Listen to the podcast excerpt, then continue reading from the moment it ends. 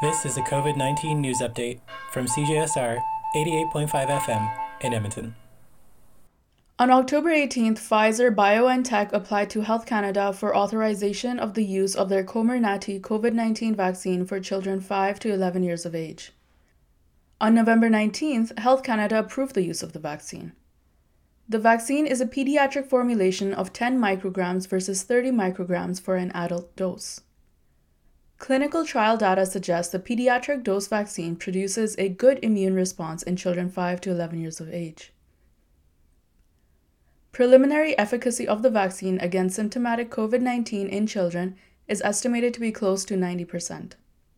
Interim clinical findings did not indicate any serious safety concerns.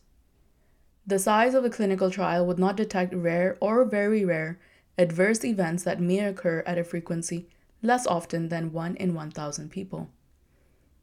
On November 16th, Moderna applied to Health Canada for use of their Spikevax COVID 19 vaccine in children 6 to 11 years of age. For CJSR, I'm Savetta Cartwright.